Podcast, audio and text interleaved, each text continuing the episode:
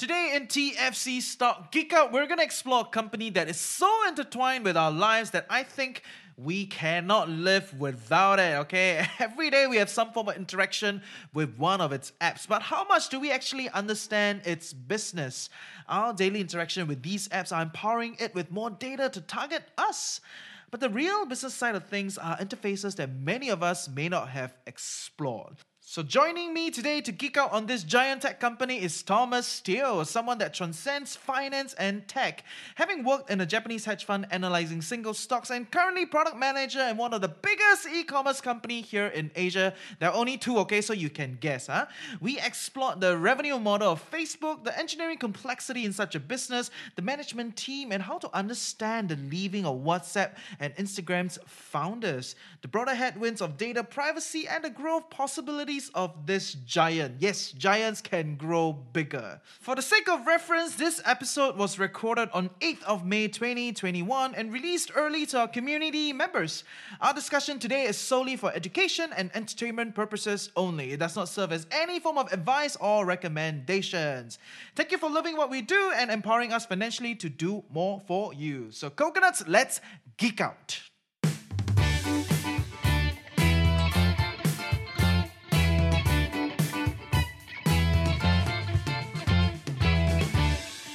We're here today to spend time to talk about Facebook, essentially, right? This mammoth in the space of tech. Um, can you even call it tech anymore? At this moment in time, everything is tech. yeah, fine. Actually, funny you say that eh, because uh, some of the tech stocks you see in the ETFs, uh, they're going to be classified under communications instead. Yeah, and that is the change, right? If you think about it. Yeah, so I think when we, as we go along, more and more of these companies around, right, they all have to adopt tech, like it or not. Right, so tech companies are no longer in this like small little bubble. Oh, we are tech companies. No man, you are just a entertainment company doing streaming. You're just a communication platform on socials, right? So, so I think I think that's what we are seeing a lot in in the market. Mm. Yeah, maybe ten years ago they were unique now because they were the first to do this kind of infrastructure. They were the first to provide these kind of services. They have their advantages. Uh. Uh, but nowadays, software is becoming cheaper and cheaper. You can get the same kind of capabilities for maybe a factor of the cost. Um, yeah, and it's just pervasive. La. Yeah, maybe you don't need to be a coder anymore. and a story for another day, mm. right? Yeah, you don't need to. Mm-hmm. Yeah, maybe there's a whole different landscape out there that is happening. I think Facebook definitely has changed a lot over over the years, and they've adopted, they've acquired a lot of people, right? Every all all the big names that everyone knows, and probably you have all their apps. Like, I think that one, you know, no doubt you have all their apps on your phone. So I just want to um, guide our audience through, like, man, share with us a little bit about like what is involved in, in Facebook. So Facebook is, like you said, it's a gigantic monster. Um, but let's try to break them into different parts, lah, and the things that we commonly use and how they actually is related to Facebook. Okay, so you use Facebook as just a website. This is your social media platform maybe connect with your friends and family, and then you, you have like pages and stuff. So that's the Facebook that we're known, uh, we're, we're, we're used to. Lah. But then there's also um, messaging uh, platforms that Facebook owns, right? So maybe you're using WhatsApp, right? So WhatsApp is, is uh, wasn't under Facebook last time. It got bought over, and then uh, mm. now basically uh, they're under the same company. Lah. So you're basically using Facebook services, their backbone. Um, there's also Facebook Messenger. Maybe this one is not so popular amongst uh, some people, uh, but elsewhere in the world, uh, this is actually widely used. Yeah. Um, yeah. So these are the messaging applications. Uh. Then we talk about uh, other kinds of say like social me- the social sharing platforms. Uh, maybe you want to share your videos and your uh, photos and stuff like that. That's Instagram. And again, uh, Instagram wasn't by Facebook; it got bought over uh, obviously you're, you're still using the same uh, services and this is all shared under the gigantic in, gigantic infra of uh, Facebook lah, which powers uh, the rest of their business model. Yeah, so there's a reason why they bought it. There's a reason why um, you're using it till today, even though there, there's maybe there's other competitors. Yeah. Mm, mm. Uh, so there's just this big giant going around uh, gobbling up uh, other smaller companies, but making it a, a very core part of their strategy. Mm. Mm, mm. Uh, and maybe one more, which is uh, maybe not so familiar to uh, some people, is uh, Oculus Rift. So that's the like the VR, AR kind of angle that Facebook going. Uh, so yeah, augmented reality, Yeah, uh, they're doing the hardware game. Mm, mm. Yeah, yeah, yeah. So that one is still in uh, R and D stage, uh, but uh, basically where they want to go is have this kind of immersive experience where you never ever leave the platform. Oh, that sounds damn morbid.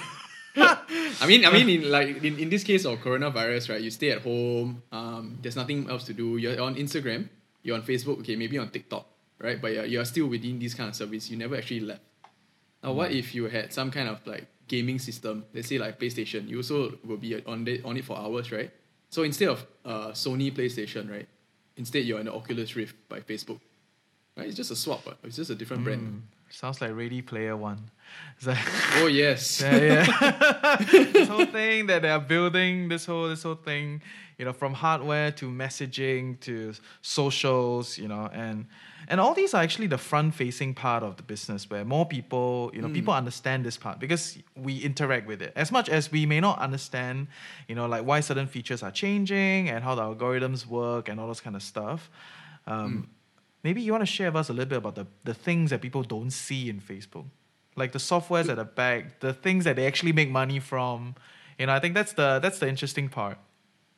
Mm-hmm. So how does actually Facebook make money from these kind of platforms? They serve a lot of different users and all that. Yeah, all free At the end of the free. day, uh, yeah, yeah, yeah. It's definitely not free, lah.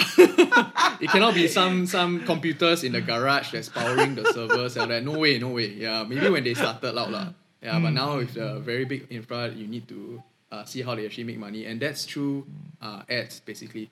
Most tech companies, um, a vast majority of them actually make their money through advertisements. Um, and this is from like working with different kind of uh, advertising networks. So they can sell the space on their platform um, or they can sell the service to well uh, marketers who want to target specific kinds of users. Okay so so let's uh, unpack that a little bit lah. Uh, for businesses right uh, let's say you are a cafe and you want to reach out to a certain kind of uh, target group.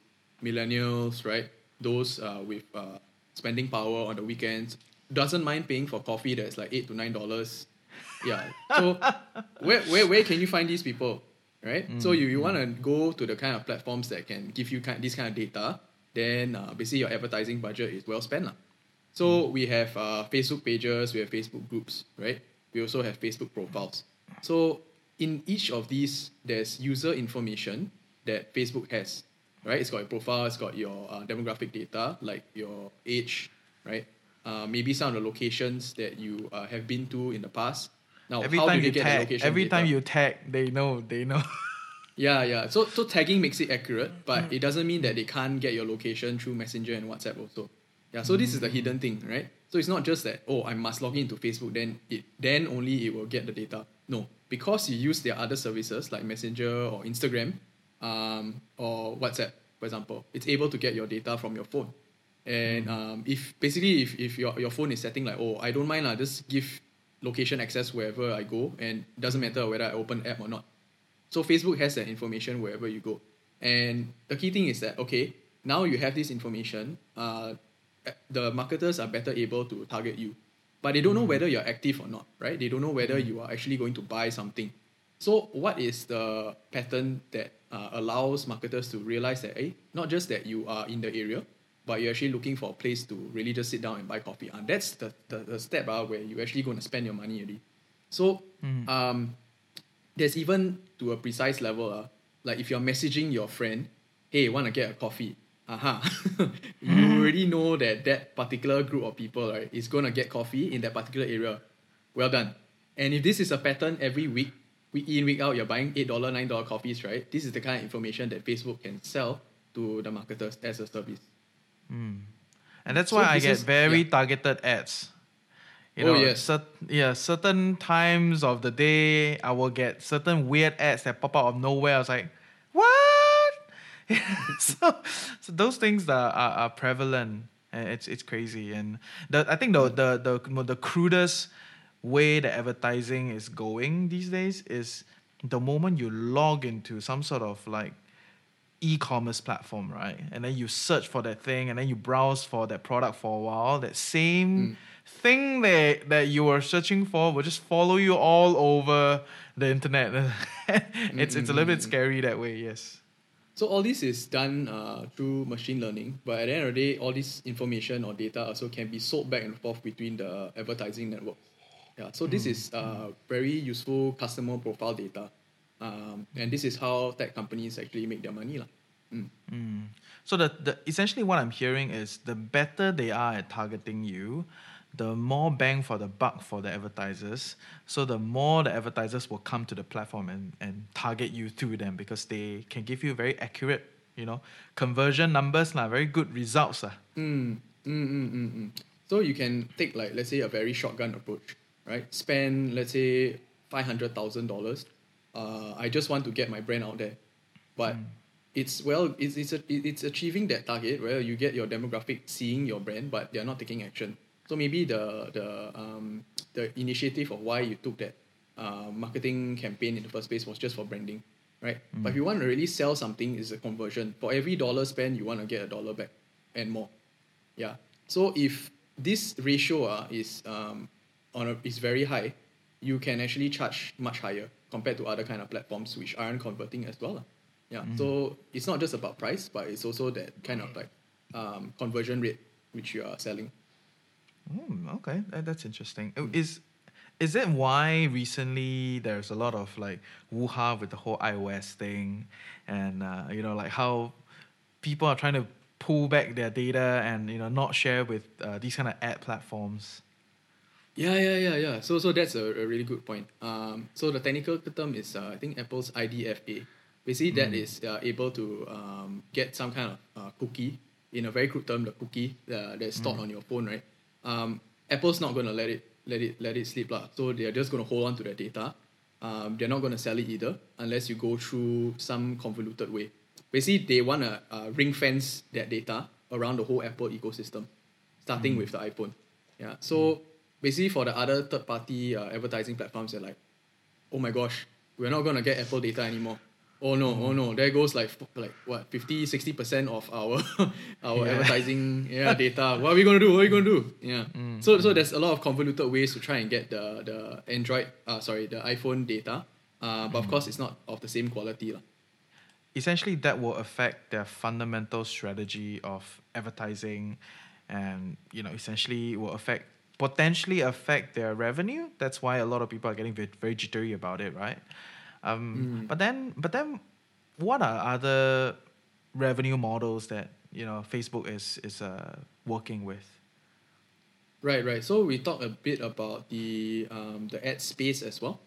Um, I mean, still advertisements, uh, but in this case, instead of uh, building, sorry, uh, providing the target segments like audiences, you provide spaces.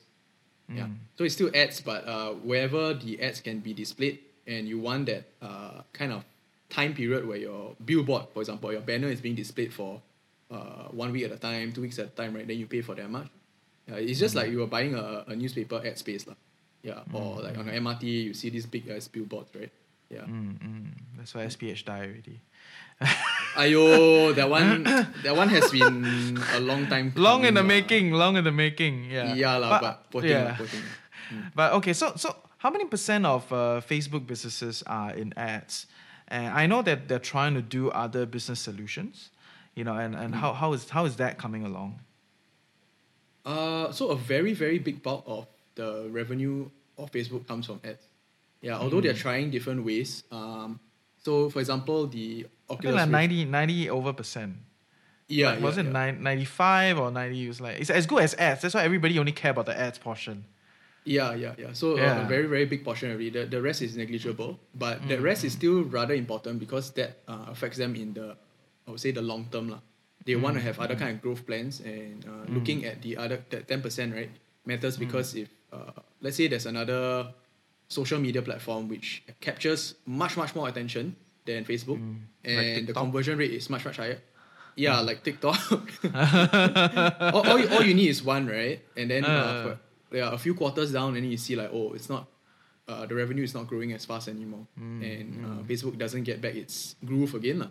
Yeah, so Mm, that ten percent matters because uh, they need to diversify away from uh, just purely ads.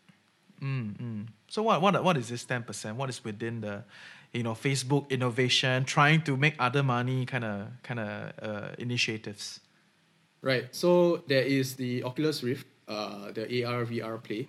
Uh, this one is both in uh, can be from selling of the units to uh, having its own kind of ecosystem, uh, like digital payments, right? So example, closest example would be the Apple ecosystem. When you buy anything from the Apple Store, basically they are digital purchases. Uh, you buy uh, a paid right? Apple takes I think thirty percent of the cut, and then um, digital purchases also. Uh, let's say you play a game inside the uh, the iOS uh, app, you pay for digital purchases. Like let's say you buy some uh, gun or you buy some like special costume or whichever, right? So all this also goes through uh, uh, uh, the same like kind of payments platform within the Apple ecosystem. So same thing that Facebook can can do with Oculus Rift as well. Yeah. Mm, mm. Okay, okay. So Yeah.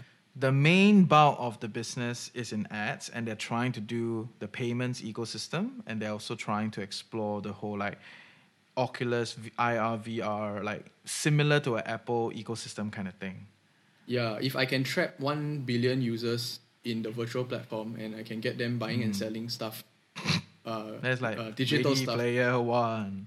Yeah, yeah, yeah. It's And then slap on a, and then slap on a cryptocurrency on top of it. Uh, uh, that's the whole plan, right? You can see, right? That's what Yeah. Facebook's trying to do. okay, Yeah. okay, uh, yeah, that's interesting. So, so that is like the whole new business vertical kind of thing, right? But are we Mm. seeing the ads business slow down? You know, or what is their growth rate currently, and what are we seeing into the future for the ads business? Hmm, actually, not really slowing. Um, I mean, the size of their total revenues is increasing, but the percentage terms are uh, cumulative is still rather constant. So this is actually quite good. Uh, long term wise, right? If they manage to get these ecosystems up and running, um, it's actually a very good boost for the the ads revenue system. Okay, why? Because um, uh, like not not joking lah, like you, you trap one billion people on the digital platform, but they have nowhere else to look, right? So they are wearing the headset already. Then basically there's just free eyeballs. You can display hmm. whichever ad that you want, and it's a captive audience. Like That, And- you you, you want to have some kind of paywall where like oh, yeah, subscribe to just ten dollars a month, right? And then it's an hmm. ad free experience. Then hmm. just ten dollars times one billion, lah. I mean, Yeah, yeah, that's crazy shit, crazy shit. but then, but then, um, how do I evaluate a social media platform then? So, if most of them are hmm. on ads, right? Because payments is a little bit simpler as long as there's transactions. Of course, hmm. um, the the complexity comes in the whole ecosystem of payments that we'll talk about in another podcast, okay? But uh, just hmm. for today, I think we've kind of recognized that the main thing is still very much the whole ad revenue and the whole social platform that you know is dominant within the Facebook ecosystem, right? So how, how what are some like major matrices to evaluate a, a social media company? I think there is two main ones lah. So one has to do with the users, another is to do with the revenue. Then uh, there's different variations of two of these based off uh, the let's say time element. Okay, so one of them will be say your daily active users. ah. These are the number of users that um, is being actively engaged on uh, Facebook uh, or different platforms in Facebook. So you can look at these daily active users for say, say Instagram specifically or WhatsApp or Facebook and so on, right? And um, the different time element for this is that you can, you can look at it on a weekly basis or a monthly basis and then you can see like, is it consistently growing and stuff like that, right? So what this tells you is that it's basically um, what is the size of the global active user community? How many real users are there? What's the possible uh, things that I can do with this number of users, right? And then if you look at each of these platforms, maybe um, in, confirm inside their company, they have some dashboards which will help you to see, okay, they're active in what way, right? So they're, let's say, spending eight to nine dollars of coffee every week. This is already a kind of segment which is uh, automatically automatically classified. If you have this information, um, that's very good as an investor, but it's definitely hard to get lah. Yeah, if you want to model Yeah. this yourself, it's very very hard. Yeah, unless you're inside Facebook. So this is, is is we can only look at the daily active users. Mm. Mm. But I do encourage people that want to invest to play around with the ad mechanism on Facebook. Mm. Right? Don't don't don't just buy because oh DAU very high or monthly active users a lot a lot a lot, right? Because there are a lot of platforms that have a lot of daily active users and a lot of monthly active users, but they are not very optimized in the ad portion. In the way mm. of you know, it's not very intuitive to set up a lot of ads, and the conversions are not high. So play around with the whole ad mechanism. Everybody can do it. You know, you can do it from your computer. Set up a mm. Facebook page. Tada! You can start advertising already, right? So it's not about trying to create like an e-commerce business, but if you want to invest in Facebook, I really think you need to go and play around with the ad ecosystem of Facebook and you know uh, its competitors, you know like Twitter, Google, all the other guys, and just kind of get a feel of you know how how how does all these work because these are the products that you don't interact with but actually making money for the platform, right? So so I think Right. that's that's the part, yeah. Right. And what what is the other metrics then other than daily active users? The other one would be just revenue. Um, again, depending on how you want to look at it, can be on a daily, monthly basis, but also in terms of, uh, let's say, a group of products. Um, some of the statements, uh, yeah, the statements will use uh, this term called family. So it's a family of basically it's a portfolio under uh, Facebook. lah. So Yeah. all the revenue under, say, Instagram plus WhatsApp plus Messenger plus all the other different platforms, that consists of family. Yeah. You, they may drill down further to, let's say, just messaging. So messaging would be Messenger plus WhatsApp. And then if it's social, social media, then it's uh, Instagram and just the Facebook web. Yeah. And then Oculus Rift is maybe the R&D side. Yeah. So they may, may split into, into things like this, which is kind of helpful to see uh, the split of revenue. Uh, where is the money actually coming from? Yeah, you want to buy ads on Instagram versus buying ads on Facebook. Where is the money actually coming from? Yeah. Are they showing the numbers now at this moment in time? Um, not Facebook specifically, but you can get some kind of proxy from third party sources. Uh, third party sources. Okay. nice, nice. Do, do you do you have some insights that you can share with us? Like what are we where are we seeing the revenue split? Yeah. So uh, okay, these third party sources is not anything like clandestine. Uh, What what I mean is like these are the advertising networks. So because they Yeah, deal yeah, a lot yeah, yeah. the Facebook It's not it's not dark money, dark, information. not dark money, guys, right? It's, yeah. it's just, so yeah, this this is publicly like available information. Yes, yes, yes. It's just like YouTube uh, revenue was never given out until the recent one, the recent Yeah. uh, Google release, right? So Facebook is doing the same thing with all these other platforms, specifically Instagram, you know, which is like madly popular still, um, but they're not showing the kind of ad revenue. So third parties, you have to take third party info lah. It's not a syndicate. Uh. We're not like selling some informasi. yes, yes, yes. Can you help us break down the revenue? Okay. Uh, revenue first or just the users? Uh, users and revenue lah. Okay, okay. Because uh, okay, so users first for some perspective lah. Basically, on a monthly basis, uh, for all the platforms that Facebook has, so Facebook, Instagram, WhatsApp plus Messenger, right? One month, there is three point two billion active people, Unique individuals? unique individuals. What the fuck? That's like half the world, I think. Yeah, so so that that is is not a joke where Facebook can become its own country. Uh, Yeah, it's got that many currency. Of, uh, digital citizens. oh my god, that's crazy. if they wanted to buy a country and then like uh yeah, Mm-mm. Greenland. They could lah. Greenland. okay. Yeah. so three point two. Also let that number sink in. It's it's ridiculous, right? Yeah. Yes. Okay, so how many people log in to Facebook daily? Just Facebook, right? Daily active users is 1.8 billion. So that's a little bit more than half, right? Uh, it's just using Facebook alone already. So for data collection wise, right, that's a lot coming from Facebook. Mm. And the other kinds of uh, platforms are the ones that's uh, supporting it to make the data more, uh, how put it, higher value. lah. Mm. Yeah. More info, more targeted. Right, right, right. Okay, and for revenues, right? Let's say I've got the numbers here for Q3 2020. It is at 21 billion.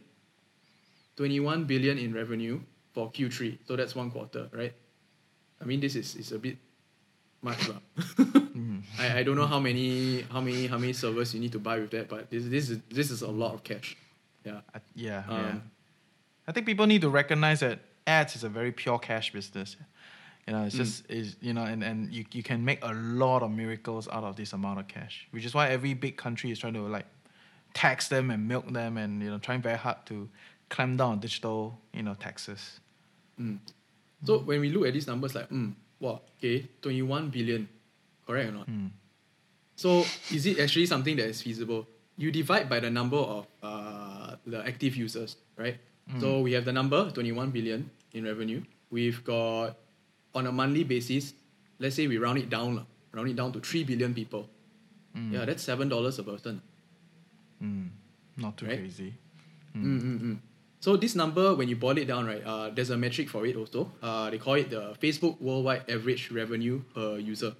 So all you have to do is that number of uh, the revenue number just for Facebook or whichever platform divide for by the number of active users, and then you see like, wow, seven dollars per user, very cheap there. You sure or not? You times the number of users. Yeah. So this is what they are banking on, right? The more users that they have, even though it's a flat seven dollars, right? incrementally, right, they're adding seven dollars more in revenue. Mm, mm. But, I- but I, I want to add a little bit of texture here about about Mm. uh, users. So I think everybody knows Friendster, right? Which was the back then it was a thing, and it died so badly. Um, one of the problems I think Friendster faced was very low value user relative to uh, what, what Facebook has, right? Um, low value user in the sense that majority of their users, you know, are in the Southeast Asian region at that point in time, you know, when Friendster was was a thing, and you know, investors in the US were not interested in the users here because back then the users here didn't have spending power right? So while we divide it as a mean, you know, to, to say that per user we're spending seven, but actually it's a lot more lopsided in the sense of like a lot more of the ad dollars are being targeted within the US. And also, you know, I think there's a little bit of discussion um, in the market saying that, oh, Facebook, end of Facebook already, nobody using Facebook these days, everybody on Instagram, blah, blah, blah, right? Okay, whatever, whether you Instagram, TikTok, you know, whatever, all those kind of things, right? Let me just give you a little bit of color, right? Um, some of the biggest brands that are still doing very well, you know, uh, using traditional broadcast are some of the older, older brands, you know, like all the health brands, you know, uh, magnetic mattress, whatever those kind of things, right? That they target the old people, right? And they, they literally have a dominance in this space. So their ad channel is very powerful on broadcasting. So in Facebook, right, Facebook's majority of Facebook's audience at this moment in time are in the bracket of millennials, you know, and north of millennials, right? So these people are in the prime of their earning career, right? They are the, they are supposedly the prime earners in every time era. There's always this bunch of people from 35 to 45, which are prime earners, which are extremely difficult to target. You know, and Facebook has captured all of them. If you if you have not realized, Uh, advertisers because uh, we are in the advertising space, so we know advertisers are desperate to look for this where to target this bunch of people that are the prime spenders, right? So I think a lot of people forget, ah, you know, think Facebook. Ah, yeah, nobody use Facebook, but hey, hello, hello, you know, these guys are, are the are the real real money makers. I think that's a really good point. Um, doesn't matter of which uh, target segment you may seem like okay, it's not my my generation, right? But it's still pretty substantial, right? There's still uh, the whole worldwide population in terms of percentages, right? It's a pretty big Yes. amount. Mm. Yes, yes, yes. And which is why the And- whole rise of TikTok. Right? A lot of people are saying, oh, TikTok is gonna kill, it's gonna kill uh, Facebook. But I think that will bring back to the revenue in itself, right? How well is TikTok engineering its revenue model? You know, are, are they capturing the audience that advertisers want? You know, or what kind of advertisers can afford to spend, and and all those kind of things, right? Yeah. Yeah, TikTok is taking a very uh, fundamentally different approach. Uh, infrastructure wise, also different. But uh, yeah, I think we can discuss it another time. It's a pretty big one. Yes, yes, yes, yes, definitely. Uh, but going going back to your point, uh, different parts of the world, yes. So geographically, right, you can also see these numbers split by different uh, continents. Let's say for US and uh, Europe and APAC, these numbers are for average revenue per active user will differ. So the average is really average across all the, the whole wide world, right? But it doesn't mean that it's uh, very neatly distributed. Mm, mm, mm. Mm, mm. Yeah, so some places maybe say three dollars, right? Another place will be like, wow, crazy, twenty seven dollars, thirty dollars per user. Yeah. So this Facebook platform is much much more uh, popular, or uh, the users are highly active on that in certain parts of the world, more so than others. Mm. And uh, yeah, uh, also with the spending power, people don't mind spending it more on certain countries, or basically the ads just work better in certain countries. Yeah, it, it ultimately it's back to your audience, right? They prefer to be engaged uh, on Facebook in the US as compared to uh, APAC. Maybe APAC side, Instagram is more uh, is is better.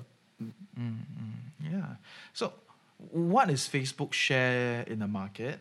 What is the kind of projected growth that we're looking at with Facebook? Because it's no longer a small guy, right? Like we're not expecting like Mm. you know massive, massive growth, but from its perspective, you know, what are we pricing in? Like, what is the kind of growth rates that we're looking at? Sure. So the expected growth of uh, let's say your total media ad spend in 2018, right? Uh, US dollars is 283 billion, 283 billion, right? In 2023, uh, so now the, let's say two years from now, it's gonna be 517 billion. Wow. It's gonna double. Yeah, this is Okay. ridiculous. yeah. So it is essentially eating into traditional media. It is, it is. Uh, at the same time, the pie is expanding also. Mm, mm. In what sense? Like, why is the pie expanding? there's different uh, ways to look at it. So one is that population growth. The second thing is that basically ad spend when you look at it, uh, it's a interesting number to say the least. The more platforms there are and the more ways that marketers can reach out to the audiences, this number actually increases. Hmm. Tell me more. right? Because Tell me more. It's, Yeah. it's, it's more ways to reach out to your audience. Ma. Uh, okay, let's say take newspapers for example. There's only one newspaper. No one else has been innovative or entrepreneur enough to start another newspaper. The only Mm. available ad space, right, is that one newspaper. Then your total media ad spend doesn't increase unless the newspaper itself, that sole newspaper, raises the price. Mm. Or somehow magically uh, creates more pages. lah. Then you get like Mm. uh, yellow pages or something. Then endless, endless pages. Right? Yeah, yeah. But, but that's the thing. They, they, they evolve, right? And then they, they find out that, okay, we're just putting more and more ads, but we're losing our users' engagement.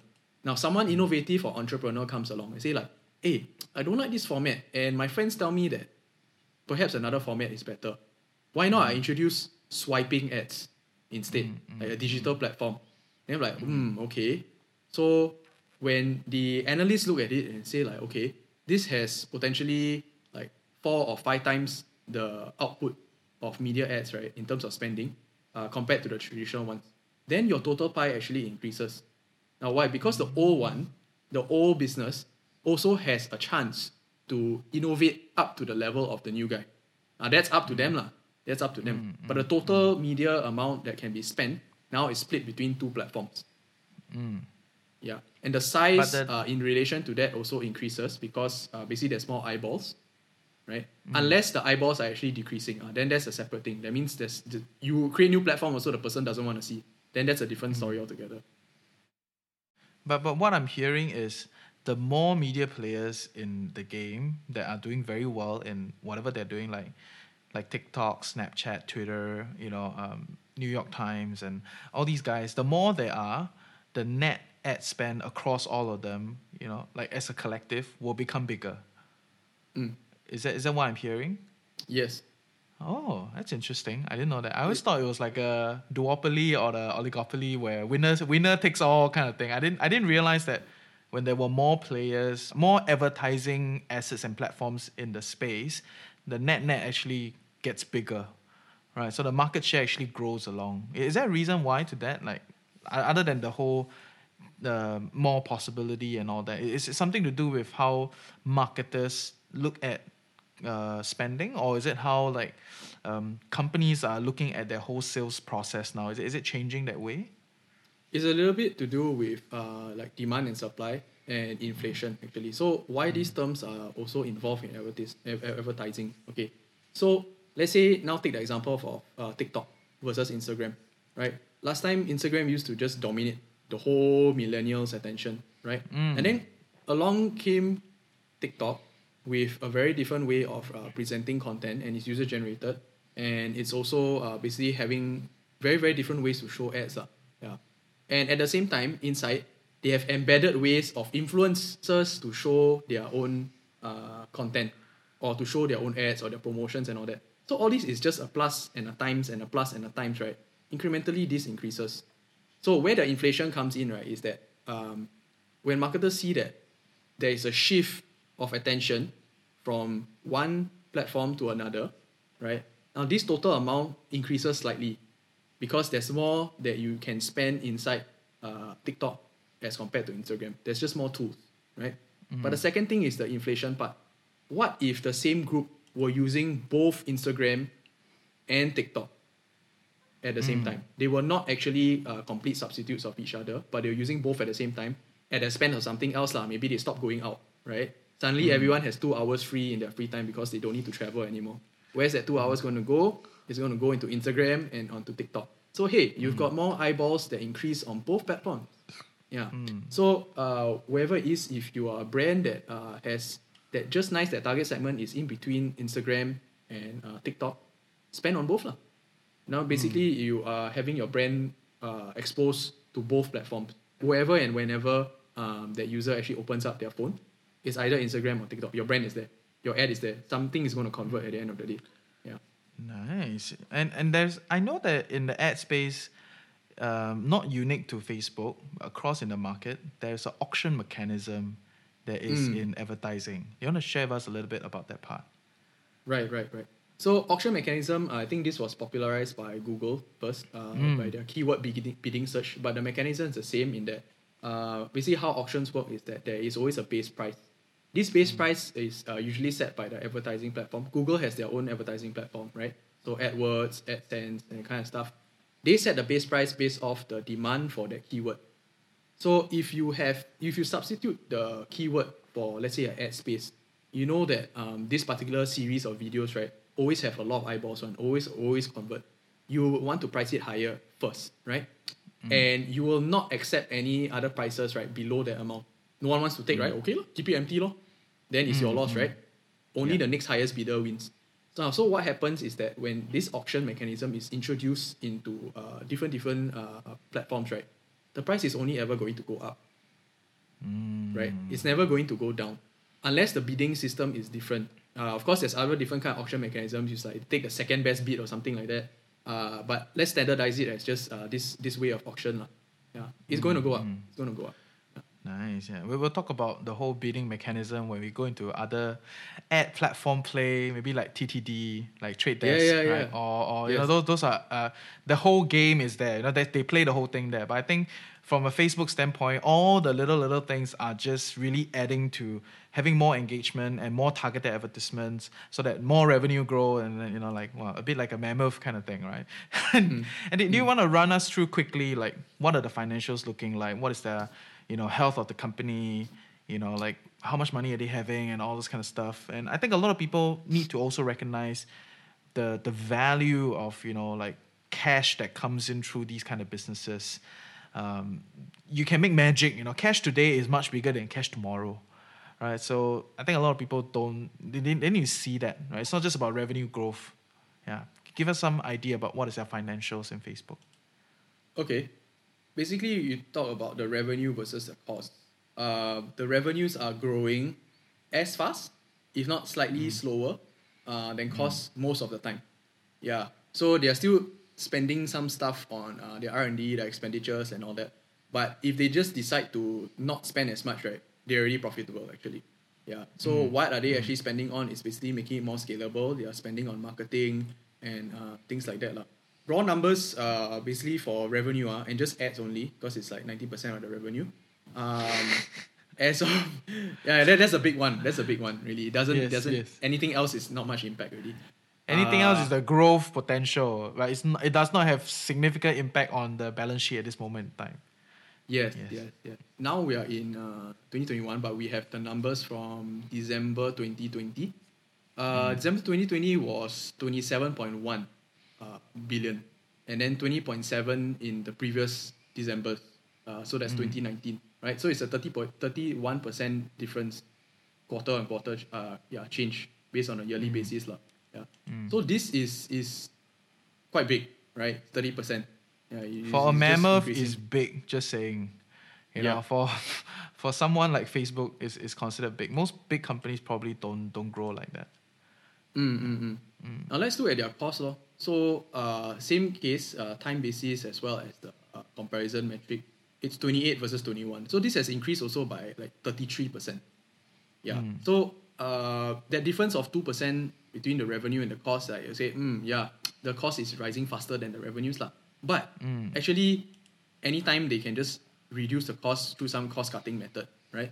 Uh, make the platform more scalable and stuff like that, or revenue, suddenly they unlock the uh, Oculus Rift and it becomes profitable straight away already. Yeah. Yeah. They are actually making money on a net basis. Uh, if you look at it on a yearly basis, uh, rather than just the current quarter.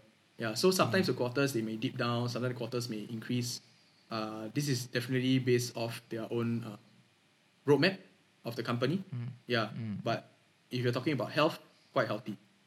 And then uh, for margins, right, you want to see like okay, so what is the kind of profit that they are making? Yeah, so uh, let's say like operating margins, right? This is we look at operating margin, it's at least like forty six percent. The lowest it has been uh, for the last year is about forty two. This is super fat lah. This is super fat. Super fat. give give everybody some context uh, in uh, other sectors. How, what are we looking at? right. So uh, say oil and gas, F&B, Okay. those kind of guys. Yeah. Yeah, yeah. So so F and B, it's very, very, very good already if you can make more than say twenty percent. Mm. Yeah, I think this is one of the most outstanding uh, uh, uh, restaurants, uh, maybe like Hai Di Lao or something like that. But they have a very unique structure, and the way they operate also allows them to get uh, quite pretty high margins. But on an average basis, right, then it's much much lower than than twenty percent. Actually, it's not easy as the F and B. Uh, if you compare to Facebook, I mean, this is totally different dynamics. But if you want to compare Yeah. like what type of business that you want to start, right, or what kind of type of businesses to invest, why uh, certain people invest in software companies is because of this. Your maybe your initial upfront cost is expensive because you build your infrastructure one shot. But once you build it well and you scale it well, then you can get margins like that because it's a one-time cost. The rest is just you're using the same infra and then scaling it up. Maybe a few, Yeah, uh, yeah. A few. It's, it's, it's, a, it's yeah exactly so i think a lot of people need to recognize the software business also in Mm. the content business you know uh, very similar in the sense that once you build something um, the fixed cost is there it's the same fixed cost okay Mm. unless you unless you keep innovating and which most of them do they keep innovating and you know keep keeping themselves relevant you Mm. know but there is no incremental cost per good sold you know, to, to another to another person, right? So I think a lot of people need to recognize this. You you, you don't actually pay more to produce more because you already produced it, right? And for every more impression, which is why Netflix is amazing. You know, um, the the YouTube even more amazing, right? All those we can talk another time, you know. But the the, the kind of idea where after you produce the content, more people can watch. It does not matter. The more people that watch, the more the scale you get, and the, the more money you can you can make out of it, right? So limited incremental cost, and that is the beauty of uh, a lot of tech and you know content kind of business. And a lot of people need, need, need to start to see why there's always a premium paid to tech companies lah. Yeah, I think I think that's kind of where it is. Yeah, but like we've said in the beginning, you know, tech companies are no longer that tech anymore. You know, things are changing, and uh, FIFA are reclassifying a lot of them. So yeah, what about the the whole? How much cash does Facebook have? How much debt does it have? You know, like how how how crazy can things get here? Uh, it can be its own country. lah. Okay, so here's how much cash they have. here's how much cash they have. Uh, 60.3 billion. It's just sitting there, right? It's just sitting there. And uh, if you're thinking like, okay, how did they get that kind of growth how, um, without borrowing any money? Okay, so how much did they borrow in total? Net net, it's 11 billion.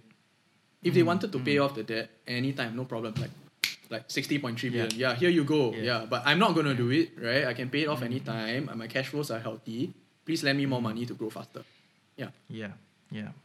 That- so very, very healthy. of. Very, very fat. Mm, Mm, Nice, nice. Big fat business. So essentially, when you are buying into the company, you are buying cash at some level. If you think about it. Yes, yes, yes. you Yeah, yeah, yeah. It's it's not it's not a it's not a very debt heavy kind of kind of business. So that's that's one of the beauties. And I think a lot of people need to start to imagine a little bit like with with with sixty billion, right? Uh, what can you do? You know, you can you can buy out all your competitors. if you really wanted to do that shit, right? And you, you you could you could totally riff into another another space, which is why a lot of the big you know tech giants or the guys that had very big um, they had very big businesses that were making a lot of cash. You know, they they expanded over time through acquisition, through a lot of acquisitions, right? And you know, for a period of time, it was the insurance guys, you know, and then it was the media guys, and then now it's like the tech the tech boys, right? So let's kind of look at how things are changing over time and who is making the very big cash margins, right? And if they play well, my goodness, they they can dominate for a period of time, you know, and and that that is, that is uh, quite wow. Mm, Yeah. So having that Mm. cash really just gives you a lot of options. Yeah, a lot of leverage, a lot of a lot of crazy things that you can do. But what about the team then? Actually, like I know that at Facebook, um, a lot of the guys that they acquired, their founders have left, right? So WhatsApp, Instagram, the founders have all left. Um, so I think Facebook for a period of time may have gone through some internal management challenges. Of course, a PR campaign will make it sound like very sweet one. Nah. It's like, oh, we leave, blah, blah, blah, blah. So always, always sounds beautiful. Okay, that, that's how that's what PR they do, right? That's their job, you know. But if big guys, big product heads, essentially they are the product founder, right? So they are like the biggest head, and they leave. You know, how, how does that affect like Facebook in that sense? Do you, or do you feel it even affects Facebook? Actually, not much. Uh, reason why is because for any uh, M&A, uh, merger and acquisition, uh, it is common for the founder or the CEO of that acquired company to actually leave, the target company to leave. Um, there's reason for it. Uh. One is that there's a he really lose control, right? But depending on the contract between uh, him and or her uh, and the acquirer, right? Certain financial rewards are also there once he they finish up like let's say that two years or three years. Once they fulfilled it, they cash in on the options or, or they get paid out early, then just leave lah. Yeah.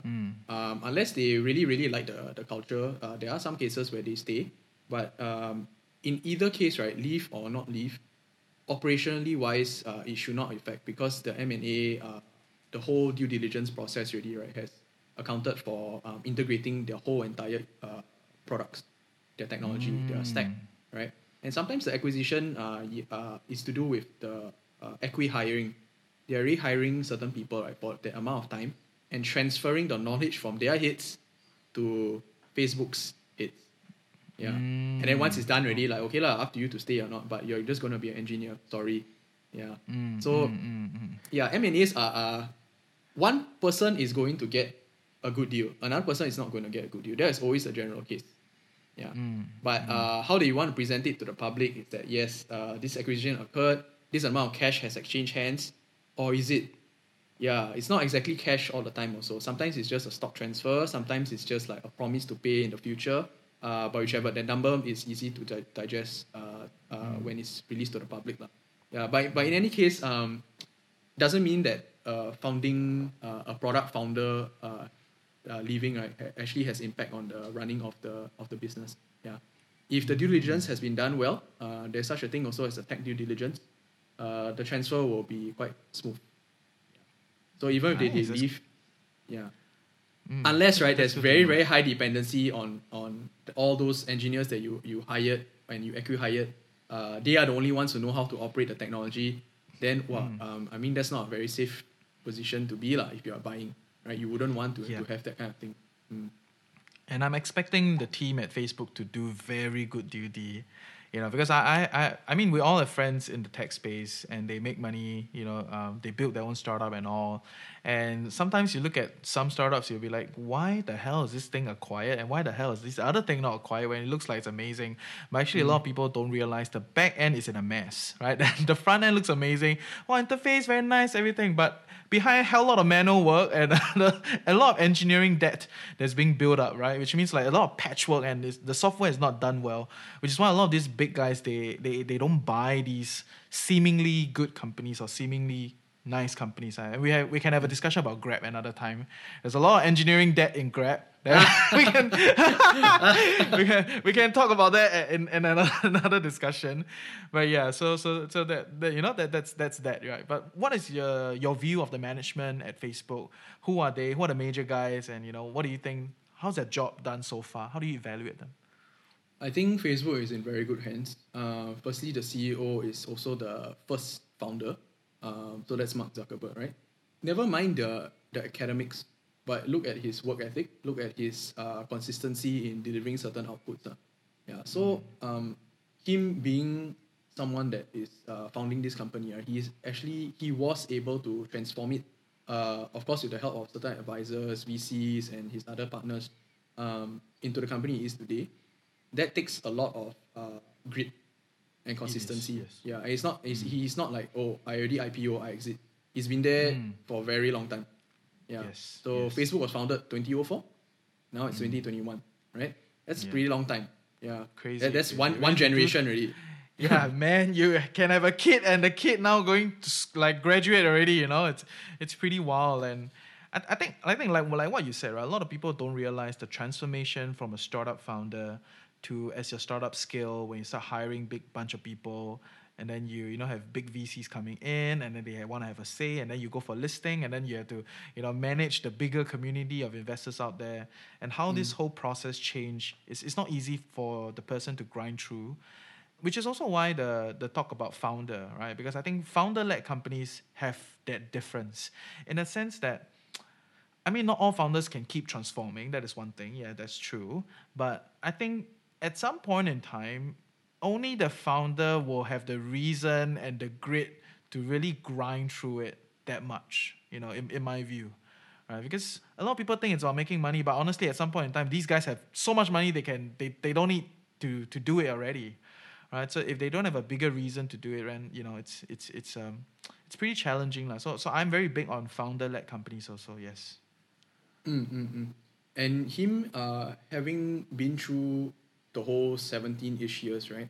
He knows all the different problems already. Rather than you have multiple multiple transitions of CEOs and CXOs, all that, right? They only come in a few terms at a time, but they uh, only know part of the problem.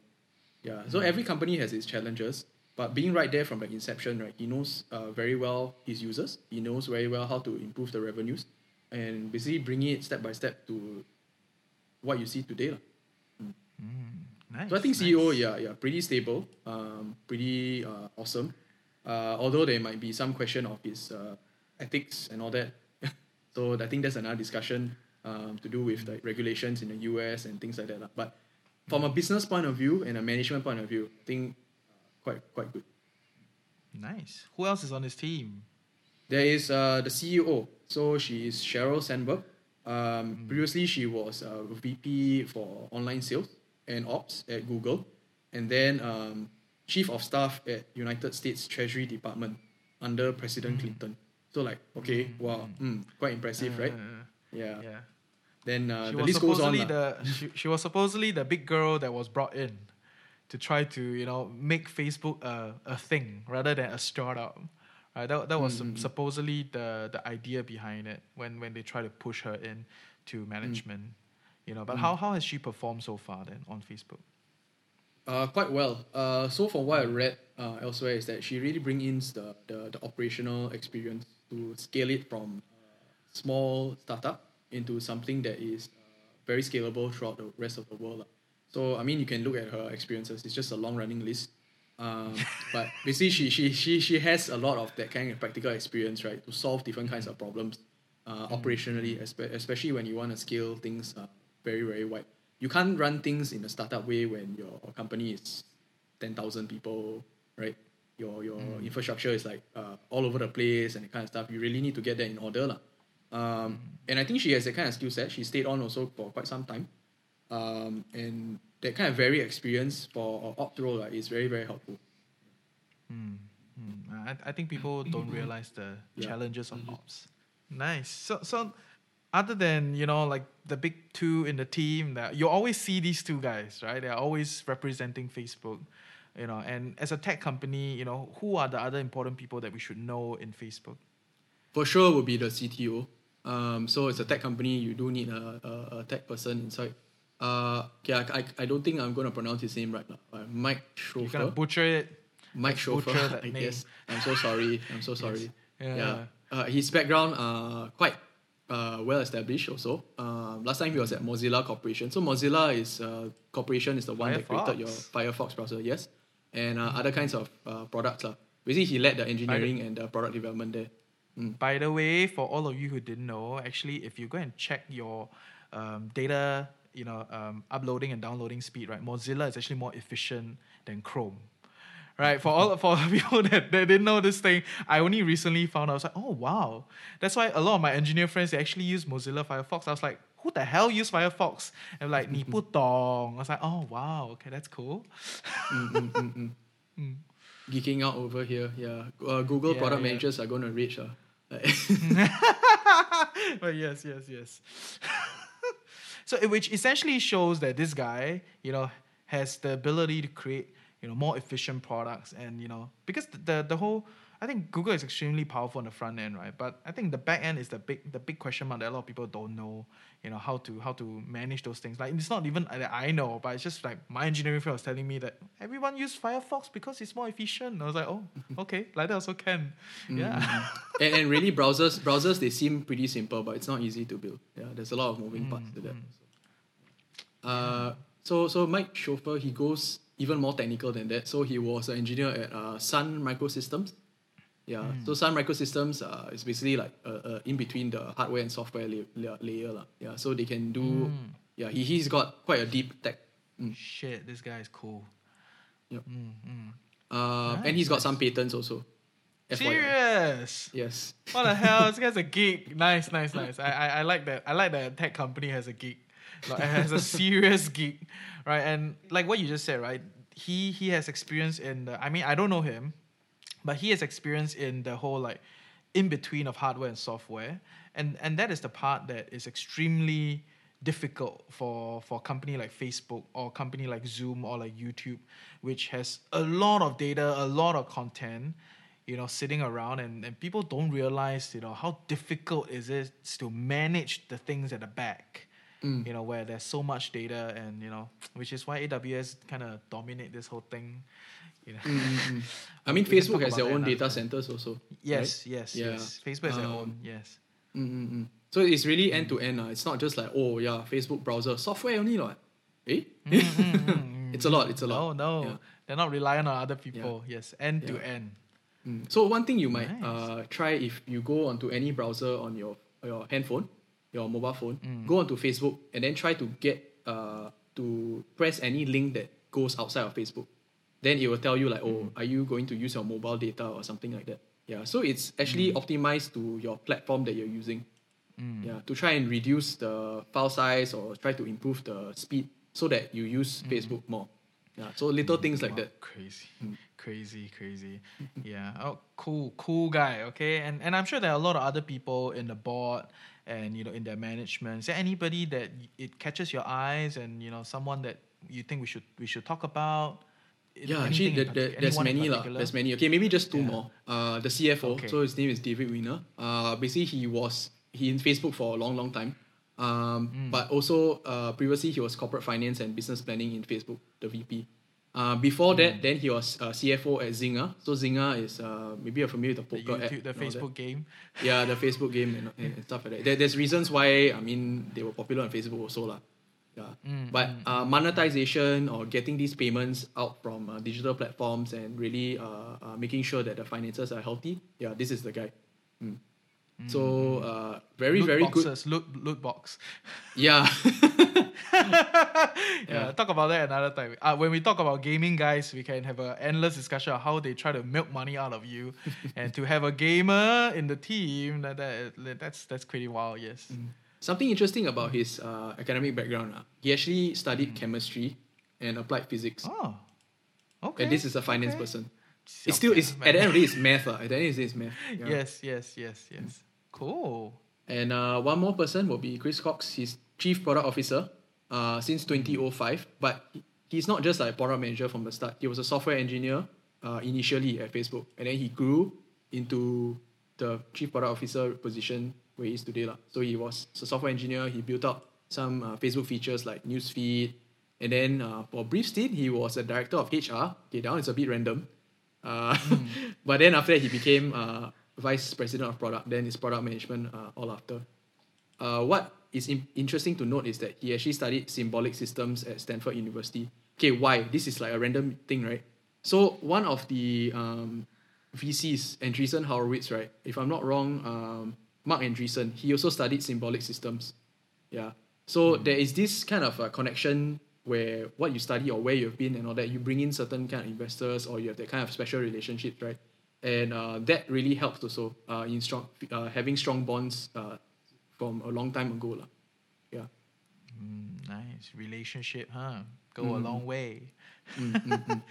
Nice, nice. Okay, okay. So I, I think essentially we're what what we're hearing is Facebook has like a punch of talent. lah. They also have a lot of money and they have a big vision and they have, they, they know what they're trying to do.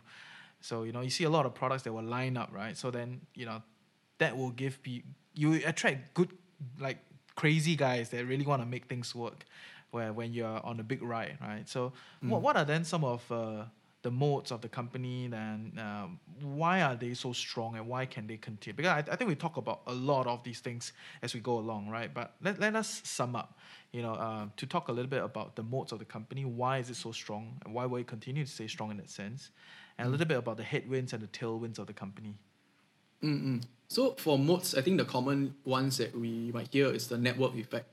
So uh, like the social network movie and stuff like that is always talking about this, right? So what is it actually? So basically, the bigger the network, the more powerful your product or your business also, because it because it just becomes more valuable, right? Um, so say for example, uh, Friendster, right? If it's only you and your best friend, right? Then how often are you going to use the platform? But if you, your best friend, plus the rest of your classmates, and then plus the rest of your school also, then it becomes more interesting, right? There's more dynamic kinds Yeah. of uh, communities. And they write testy for you, right? They write Yeah, you. they like your stuff, and then you, you start having like um yeah oh you like the other person's testimonial, you never like mine, so there's that kind of Uh, yeah, yeah, yeah, yeah. We So- all so went that- through that stage, okay? So that, so that's actually engagement. That's actually engagement. It's a really good point. Uh, uh, um, and and that actually drives uh, the traffic to uh, throughout the rest of Facebook also because people want to use the platform and um, more users want to come on board also to be part of this. Uh, and it's hard for them to leave lah. Basically, the whole community is there. Your whole village is there already. Yeah. And uh, your experiences will be much better because uh, everyone else is involved. So it's all about validation. Uh, let's say now on Instagram, you post something, I ate at a five star restaurant, only one person liked it. Eh, don't, don't like that lah. Then you, you start to think like, okay, why my other friends never like, right? Then you start to share the post on to, on Telegram or WhatsApp to go and tell them, hey, I went to this place. You never see, is it? Uh, uh. yeah. Uh, uh, So uh, uh, uh. you want them to be involved in your life, right? Yeah. So Yeah, yeah. that is the kind of uh, generation or the thinking that we have today, uh, which Mm. is actually like a flywheel um, in creating more uh, usage and definitely more users will come on board also.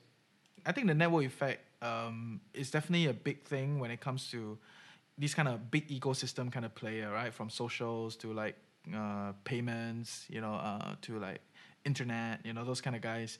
Um, the bigger the network, the more value it is, and I think a lot of people can, you know, kind of let your imagination run wild a little bit, you know, into like what are the other businesses that can happen because of the big network that has already, you know, gathered Mm. so far, right? Nobody else has the network like Facebook you know, at, at this moment in time. Right? So Mm. that's something that's something interesting to note. Yeah. Then uh, another mode would be technological.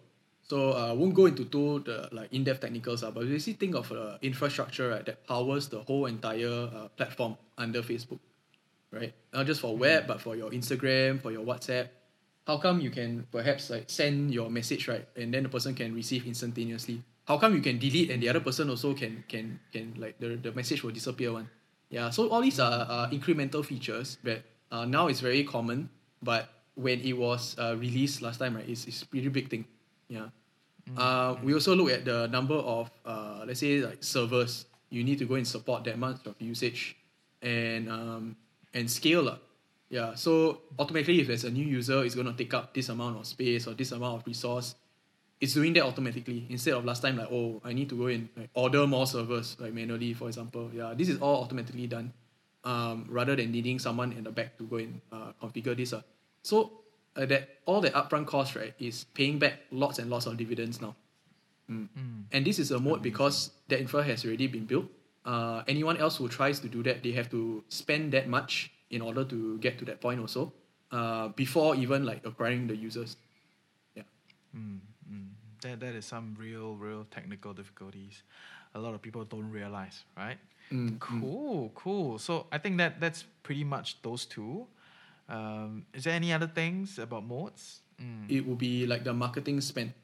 So Mm. this is the platform where you have a lot of attention, where you have a lot of eyeballs, and the marketers know that they need to spend here. If not, they're going to lose out. Like let's say you have a marketer in charge of uh, one company lah. Like let's say, okay, example Adidas and Nike, right? Adidas is there, Nike is not there. Something is wrong, right? Why? Yeah, wherever the other my competing brands are, I need to be there to compete back, right? So I'm going to have to spend uh, dollars there. I'm going to set set aside a budget it's a much much higher uh, return on the marketing budget compared to anywhere else. Well, other than TikTok lah, which is a new entrant. Uh, but basically, Facebook so far is one of the best really. So that's where most of the budget is going to. Uh, uh, for all marketers, whichever company you are, that's the best way to, to reach out to your audience. And that in itself already is a mode because for any other tech company that needs uh, to get these kind of engagement levels up to that point, right? you need to have that kind of uh, that conversion ratio, right? That we talked about earlier. How do you reach to that point? your everything has to be seamless, right? Your Yeah. u- number of users, the data that you collect, uh, how people click, how people engage your website, all that kind of stuff. You could say it's like technological and all that, yeah. But it's marketers' perception really of your of your brand and of uh, Facebook as an advertising platform. It's really solid, really. We must do Facebook. That's the number one thing. Yeah. Nice. So I, I didn't recognize that. I didn't recognize that Facebook in itself is also like a brand kind of thing, really. Like like you have to use it. Right. So okay, that, that's interesting. So then to, to sum up today, um, just can you run us through like what are the headwinds and the tailwinds that the companies are facing in your view? Right. I think the big one would be uh, more regulation from the US and maybe also from other countries. lah. I think it was actually some time ago, but let's say the Trump era, uh, where it was this storming of the Capitol Hill. I think that was pretty big. Um, Big. It was a combination of uh, uh, social media platforms that could have done something, but Facebook uh, had a pretty big responsibility in that also. Um, Why is because say the way that they do their uh, targeted advertising and the way they collect the data and serve it back to you in the form of ads or what you want to see is very very ethically a very fine line lah. yeah. So this one is a constant back and forth between uh, facebook's uh, legal or ceo and then the, the, the regulatory bodies right? Um, at any point in time this could be a risk any point in time, this could be a very material risk. Yeah, because it can say like, oh no, if someone, if a country just says like, oh no, Facebook's not going to operate in our country because you have refused to comply with uh, so and so, yeah, and then just Facebook just cancel out of a total uh, of the market entirely, right? Uh, example of that, other than regulation, uh, in this sense, uh, because of the ethics, right? Is say TikTok, they're just totally blocked out of uh, US and India. They just don't have that growth in those countries anymore. So same thing for Facebook. It could happen for any other country as well. Yeah. And uh, within within the US, maybe it won't be so uh, crazy to say like, oh no, Facebook stop operating in US. But uh, the way they operate may have to change. So you see perhaps uh, more uh, costs involved in restructuring the way that they serve US users. And then you have this complication like uh, yeah, why Facebook users in US is going to be treated differently from other countries, and then you've got like two different sets of operations, right? So that incurs more costs. Yeah, that also may impact their revenues because then um, certain ways that you collect the data may not be available anymore. It might not be so uh, good for the advertisers because it's no, no longer so accurate Yeah, yeah. to, uh, to bring some context, uh, basically you scroll through your Facebook feed, right? Uh, and you ask your friend to scroll through the Facebook feed as well. What is going to happen, uh, very likely, is that what you scroll and your friend scrolling is going to be very different. Very, Yeah. very, very different. And I've had that kind of experience while I was using my friend's like phone or like lap, like tablet. You know, it's it's not just a Facebook thing. Netflix, YouTube, you know, um, everything. You know, a, a lot of the tech platforms they do that. So so algorithmically targeted at your preferences and what you like. Sometimes I log into the like I have multiple YouTube accounts because of, of work, right? And then I'll be like, eh, why all the video I don't want to watch on? you know, that kind of thing. So, so it's it's already a thing, right? So yeah. So put it to the extreme, lah. let's say for storming of Capitol Hill, you have certain uh, members of the population that is quite extreme. And sometimes also uh, they want to just find something that coincides with their beliefs. And what Facebook does, uh, whether I wouldn't say it's on purpose, but it's just the way the algorithm was designed, it reinforces what you want to see. And that's why it keeps you uh, getting hooked on Facebook. But it creates very, very siloed uh, mindsets. And you have very big differences between uh, groups. Uh. So you can see like people are just fighting on Twitter, people are fighting on Facebook for no reason, right? Um, you get that kind of social effect. And that is a very big dilemma for countries, especially to go and handle. And that is also a very big way of how Facebook can collect your data. Uh, because basically what you engage with on the feed reinforces the algorithm to show you more of it. Right? Now if that is being affected, then basically the data collection is gonna get affected. And that downstream, right, your revenue is also gonna get affected. Okay, so I think today we had a pretty good discussion, you know, and pretty balanced in the sense of like, you know, we're not like, oh, Facebook, Facebook, everything is like, yeah. I think mm-hmm. fundamentally Facebook is very powerful and they've done a great job in getting where getting to where they are. But like what you've pointed out, at this moment in time, there's a lot of moral dilemma and a lot of, you know, countries are looking at big moves to try to, you know, work through this process of like what the social media can can share, what they can talk about. Are they going to become broadcast platforms because they have actually algorithms in, involved? And all those things are headline news. You know that um, I think for a lot of people, if you're interested to invest in Facebook, you gotta look out for it because it will. It seems like just a little bit of change, but it's gonna change a lot of the processes involved. You know, but don't be over frightened by it in the sense that you know most most good companies and good teams they will work with whatever systems that is in place and and I think um, in a in a short medium term maybe there's a little bit of turmoil, but um, if you have good faith in the team, then yeah, maybe the team can just kind of steer you through the same you know more challenges in that sense. Uh, yeah. There's the underside things also lah. So Facebook has been um, pretty involved in politics also. So that's something mm, that you may mm. want to check out. Uh, important, yeah. important. I think a lot of big companies they have lobbying arms, mm, mm. right? And uh, this is what a lot of people don't recognize. Yeah, and they're not lobbying alone. They're lobbying with Apple, with Google, with Amazon. so they are banding together to lobby in the US, and the US does set a lot of the parameters of the world. Right, mm. so so that's that's the interesting part. Mm, okay, mm. so thanks for sharing today. I think I think we learned a lot. We can continue to have discussion as we go along with a lot of other companies. Mm. Um, is there any other thing you want to add as we end off today? I think always do the due diligence, lah. Like, I think I hope we covered uh, some of the important areas of Facebook, but also some of the major trends in the world. Uh, it really affects us as a society. La. Yeah. So mm-hmm. it's interesting to look at it as a, as a company, but also look at it how it's affecting uh, the rest of the world, and uh, basically how it's also impacting how new competitors are rising to respond to Facebook now that it's in this situation. Yeah. So it is very very uh, dynamic. La. I think this is pretty interesting. Yeah. Cool. Okay. Thank you. Thank you. See you. Bye. All right. Thanks, Reggie.